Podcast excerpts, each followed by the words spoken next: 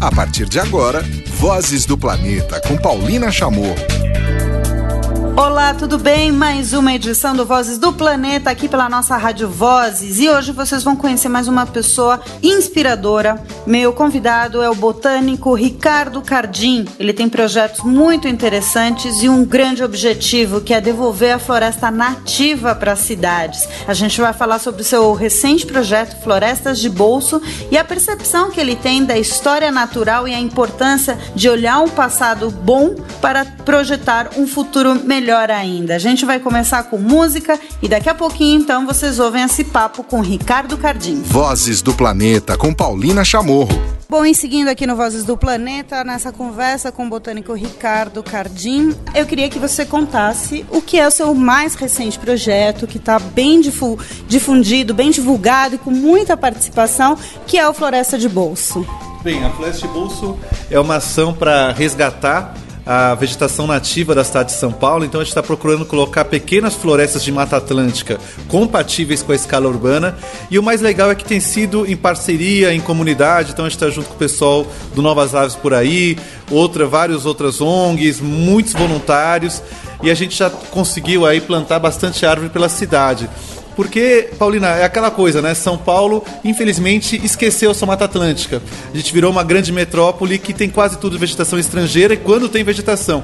Então a ideia é que a gente possa trazer de volta as delícias como cambuci, alvaia ou belezas como araucária para o convívio dos paulistanos. E tem um dado muito legal, antes da gente partir só para a parte de áudio do Vozes do Planeta, que você acompanha toda quinta-feira a partir das nove da noite no, voz, no radiovozes.com, que você falasse dessa proporção é, só para o nosso ouvinte e aqui nas redes sociais eh, entender, né? 90% da população brasileira vive em cidades e 90% da vegetação nas cidades é estrangeira. É isso mesmo? É isso mesmo, é uma coisa maluca. Então, de cada 10 brasileiros, 9 estão é, completamente alheios à nossa biodiversidade nativa, que é o nosso maior patrimônio, porque nas cidades, mesmo a natureza que a gente tem lá, é uma natureza que vem de fora, estrangeira, por motivações culturais, porque a, a paisagismo, a arborização, ainda é encarado como decoração, como algo apenas estético e não funcional. Então, com isso, a gente não vê nossos tucanos, a gente não vê o esquilinho, a gente conseguiu eliminar toda essa natureza original da nossos centros urbanos. E a ideia da de Bolsa é essa, trazer de volta ao convívio das pessoas, a vegetação nativa, esse patrimônio maravilhoso que a gente tem. Vozes do Planeta, com Paulina Chamorro. Bom, e seguindo aqui no Vozes do Planeta, nessa conversa com o botânico Ricardo Cardim, é, você estava falando então do Florestas de Bolso, esse projeto que você criou. Há quanto tempo tu já tem um Florestas de Bolso? Bem, a primeira vez que eu consegui implantar uma floresta de bolso na cidade foi em 2013, num projeto privado, numa espécie de quintal, num paisagismo. Agora, na escala pública, que é muito mais interessante, foi mesmo nesse ano, em março, que a gente conseguiu fazer o primeiro em mutirão junto com os voluntários. Eu tive o prazer de acompanhar, foi um, em um deles, né? não sei se foi o primeiro, uh, incrivelmente havia uns 500 pessoas plantando mudas. Né? O que, que você acredita que tanta gente é, compareceu uma manhã quente, né, que estava naquele dia e num solo árido que era do, do Parque Vila Lobos, uma área que você é, tá, tá cuidando ali.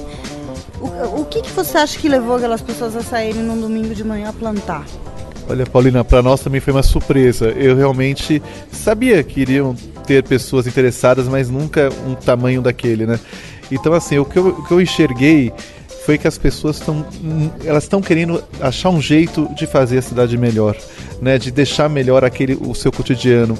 E talvez a floresta de bolso, esse plantio da Mata Atlântica em grupo, tenha, esteja sendo uma oportunidade para elas, junto com a família. E principalmente as crianças, né? As crianças foi assim, o que mais me impressionou, porque elas estavam totalmente engajadas, elas queriam colocar a mão na terra, abrir buraco, chorava se um pai ficava abrindo buraco e ela não. Então, assim, é, foi uma participação maciça mesmo das pessoas. Eu, eu, eu, fiquei assim muito bem impressionado porque as pessoas poderiam estar fazendo qualquer outra coisa, andando de bicicleta, eh, na piscina, sei lá onde, e tava ali abrindo buraco naquela terra dura, cheia de entulho, plantando árvores, todo mundo feliz, independente de credo, classe social, religião, escolha política ou seja, todo mundo em harmonia, né? Uma, um outro amigo meu falou, falou uma coisa interessante, falou, cara, como é que a gente conseguiu juntar 500 pessoas em total harmonia sem uma discussão se deve plantar mais para direita ou para esquerda, se essa planta vai aqui ou não vai ali, né? Todo mundo feliz plantando. Então, é aquela esperança de uma nova cidade. Eu acho que, até uma visão mais macro, o paulistano ele está se apropriando de novo da sua cidade. Né? A gente teve nos anos 90 aquele fenômeno de todo mundo se esconder atrás de muros, e agora parece que as pessoas estão andando de bicicleta, fazendo piquenique nas praças, né? cuidando das praças, fazendo horta. E a de Bolso acho que faz parte desse movimento de se apropriar do espaço público e fazer dele o nosso quintal, já que a gente não tem mais o quintal, né? Vozes do Planeta, com Paulina Chamor. Bom, hoje aqui no Vozes do Planeta, pela Rádio Vozes, vocês conhecem Ricardo Cardim, botânico, vem fazendo uma revolução na cidade de São Paulo com seu projeto Floresta de Bolso. E pra, até para apresentar o seu trabalho uh, também, Ricardo, a gente falou do trabalho mais recente, que é o Floresta de Bolso, mas eu te acompanho já há algum, algum tempo. É, com muita empolgação pela, pela sua visão que você tem de, de devolver para cidades é, mata nativa, sua visão sobre mata nativa, suas pesquisas né, pela história natural, principalmente da cidade de São Paulo, principalmente da Mata Atlântica e Cerrado, uh, da cidade de São Paulo. Você era dentista, né? você se formou também como dentista, não sei se chegou a se formar, mas enfim, teve esse desvio. É, eu queria entender, eu queria que você contasse, compartilhasse com a gente o que que te fez é, mudar tão radicalmente na, na tua vida? Bem, é, obrigado pelas palavras, mas na, na, verdade, desde criança eu sempre gostei muito de natureza, de plantas, mesmo morando em apartamento, né? O colégio que eu estudava tinha um pedaço de Mata Atlântica e eu não entendia por que, que a cidade não tinha aquelas plantas da floresta espalhadas, né? Aí eu fui descobrindo que tudo era estrangeiro tal. E, e na minha adolescência pegava semente, fazia muda no terraço do apartamento, plantava pela cidade tal. A questão é que quando cheguei, é, chegou na época de escolher a faculdade, Infelizmente, meio ambiente ainda era uma área muito pouco divulgada nessa época, né? Foi 95, acho que por aí. Era uma área ainda que realmente não tinha perspectivas profissionais seguras. Então eu optei, né, pela até por pressão familiar, também aquela coisa, por, por seguir um caminho mais tradicional tudo, né? E aí fiz faculdade de odontologia, trabalhei um tempo como dentista tal, até conquistar minha independência financeira, e aí eu fui seguir meu caminho de novo, que foi é, comecei a atuar em várias é, frentes que, de coisas que eu via errada na cidade que eu não gostava, e comecei a estudar a vegetação na cidade tudo, e acabei entrando no mestrado em botânica lá na USP e tal, porque eu achava que eu precisava ter uma formação mais formal. E aí foi o caminho, né? Mas a, é, a ideia mesmo, assim, o que me apaixona mesmo é é, numa cidade como São Paulo, né, a gente conseguir tentar esse desafio de harmonizar essa paisagem original que era riquíssima de natureza e que foi coberta pelo asfalto e plantas estrangeiras e apresentar ela para as pessoas, né? Que as pessoas querem conhecer, mas é que não tem chance porque a gente fez alguns erros culturais no passado que agora tem que ser é, arrumados, né? Bom, a gente está falando de erros culturais do passado, mas é, um passado mais passado ainda pode mostrar para gente o que pode ser um futuro positivo né, para a cidade de São Paulo. Eu me refiro a quando você fala de textos do Padre Anchieta que revelam aquela Mata Atlântica, desse tipo de pesquisa que, que você faz, é, qual que é a importância da história natural para esse futuro né, que a gente está tá, tá falando aqui? É aquela, é aquela coisa que é até meio clichê, né? Se a gente não olha o passado, a gente, tá, a gente corre o risco de cometer os mesmos erros. Então, assim, uma coisa interessante é que essa, essa pesquisa histórica sobre vegetação, a, a natureza da cidade de São Paulo e a relação com a população trouxe informações muito bacanas. Uma delas, por exemplo, é que é, Anchieta descrevia que lá em 1560 por aí fazia tanto frio em São Paulo que as poças d'água congelavam. Então a gente imagina como a gente foi capaz de alterar o clima da cidade ao longo desse tempo, né? Porque hoje São Paulo não congela nada mais há muito tempo, né? É, e outras questões também com relação à vegetação, né? Então, por exemplo, o bairro de Pinheiros, as pessoas não sabem, né? Mas pensa que é Pinheiro de Natal. Não, eram as araucárias que alimentavam os índios e que cobriam grande parte da cidade de São Paulo, né? Teve até um, um, um pesquisador botânico do começo do século passado que encontrou enterrado em São Paulo grandes quantidades de resina de pinheiro, mostrando que tiveram mesmo essas existências pinheirais na cidade, né? Como prova física. E também a gente tinha a, a questão da primeira lei ambiental da cidade, de 1594, que proíbe o corte de pinheiros na cidade de São Paulo, né? Então Vila de São São Paulo daquela época, né?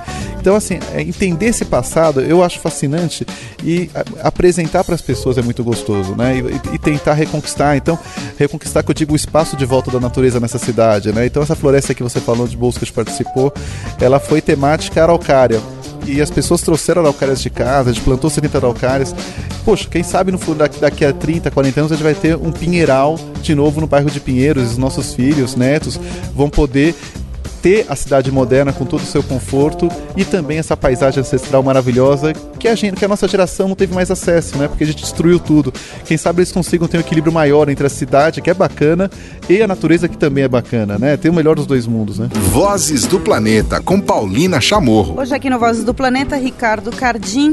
Bom, um cara que eu aprendo muito toda vez que eu converso com ele. Aprendi, por exemplo, que o primeiro parque da cidade de São Paulo, o Parque da Luz, é isso? É isso. É, é isso, é Lembrei isso, certo. É certo. Aprendi, por exemplo, que existem dois indivíduos apenas de uma palmeira rasteira é, que o Padre Anchieta e sua turma é, usava na época para fazer, tipo, uma sandália, né? Era uma espécie de. Chama língua de tucano. É uma planta que também sobraram pouquíssimos aqui na cidade e que o Anchieta fazia o sapato, alpargata com ela, você imagina. E a, e a gente tem tentado salvar essa espécie e colocá-la de volta nos parques, turas. Tem muda. Quantas plantas não, tem assim, né? É essa aí tem esse charme, né? De ter sido uma coisa do Padre Anchieta, né? e também aprendi a história das árvores centenárias da cidade de São Paulo, um mapeamento que, que o Ricardo fez, que são as veteranas né, de guerra, é, mostrando que existem árvores e considerando elas como testemunhas da história, né? Da evolução ou involução da cidade de São Paulo nesse caso. E dentro disso, minha última pergunta era de um outro projeto extremamente importante que você fez juntamente com o Hugo França, que é, dentro desse mapeamento, a história né, da Figueira das Lágrimas. A Figueira das Lágrimas que fica ali bem na pontinha da descida já da Serra do Mar é, rumo a Santos a Figueira das Lágrimas que viu os tropeiros, a Figueira das Lágrimas que provavelmente viu Dom Pedro II declarar, fazer o grito da independência também, porque era ali perto né, do, do dessa região. E vocês fizeram um projeto de mudas da Figueira das Lágrimas. Conta isso para os ouvintes. Bem, a, a ideia foi que a gente percebeu que essa árvore, que é o ser vivo mais antigo de São Paulo, né, documentado, é o paulistano mais antigo que a gente tem, com mais de 200 anos, ela pode desaparecer a qualquer momento, porque ela está, querendo ou não, jogada num, num terreno meio abandonado na Estrada das Lágrimas, tem uma senhora que cuida, mas enfim, ela, tá, ela tem uma série de problemas essa árvore. Então, e a história dela é maravilhosa, né? Que é um ponto de referência do século XIX que sobrevive no século XXI, né? E vivo, né? Então é, é uma coisa muito interessante que eu acho que se fosse em outro país teria um museu em volta dessa árvore, teria a camiseta da árvore, bichinho de pelúcia da árvore. Mas infelizmente a gente está num país que ainda valoriza pouco, né? Seu patrimônio natural, histórico, cultural. Então a, a ideia foi de criar clones dessa árvore, que é uma espécie que é possível de fazer isso, é uma figueira brava da Mata Atlântica, Ficus organensis chama o nome científico dela, e criar esses clones dessa árvore para levar para outros parques da cidade, de forma que a gente possa perpetuar essa história para as outras gerações. Né? Então, como ali está super difícil no local original dela, vamos supor que daqui a 50 anos não existe mais a árvore antiga, mas a gente tem três figueiras das lágrimas, uma no Parque do Carmo, outra é, no Parque do Ibirapuera, outra no Parque do Povo, vamos supor, e, e estão ali né, contando essa história linda né, do que foi a, a Figueira das Lágrimas como um marco de referência da cidade de São Paulo, e assim como foram outras figueiras também que sobraram só o nome rua da Figueira, por exemplo, né? Então é, é, a ideia, e o Hugo França foi muito bacana, que ele, ele doou uma peça dele para leilão, para conseguir recursos para fazer essa clonagem, acho que teve apoio também do pessoal do Design Weekend, e outras outras pessoas, o pessoal do laboratório da USP também de clonagem ajudou muito a gente, então é, foi um trabalho em equipe, e que agora a gente espera a hora certa para conseguir plantar as mudas. As mudas já estão bem, né? A gente tem quatro mudas grandes, assim, grandes que eu digo com um metro e meio, bem fortes, e tem umas 100 mudinhas pequenininhas de semente, que não são clones, mas são filhas da árvore da árvore eh, famosa aí, né?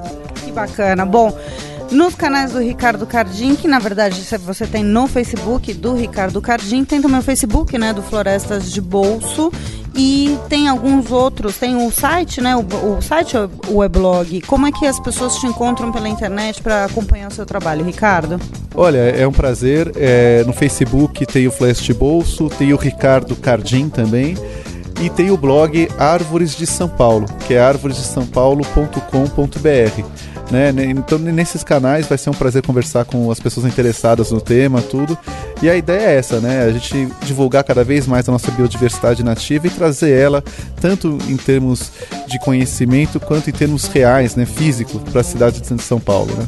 Legal. Obrigada, Cardinho. Sempre um prazer falar contigo. Prazer é tudo meu, Paulinho. Eu que agradeço e até a próxima. Muito bem, mais uma edição do Vozes do Planeta chega ao fim. Eu volto a falar com vocês durante a semana no Notícias do Planeta. Semana que vem vou trazer notícias da Amazônia, um convite que eu recebi da rede Amazônia Sustentável, muito interessante, e também vou embarcar rumo a Cancún vou acompanhar a importante conferência sobre biodiversidade que vai ser realizada lá no México. Então, nos encontramos em todos os canais aqui digitais da Rádio Vozes ou pelo aplicativo. Até lá. Tchau. Termina aqui Vozes do Planeta com Paulina Chamorro, na Rádio Vozes.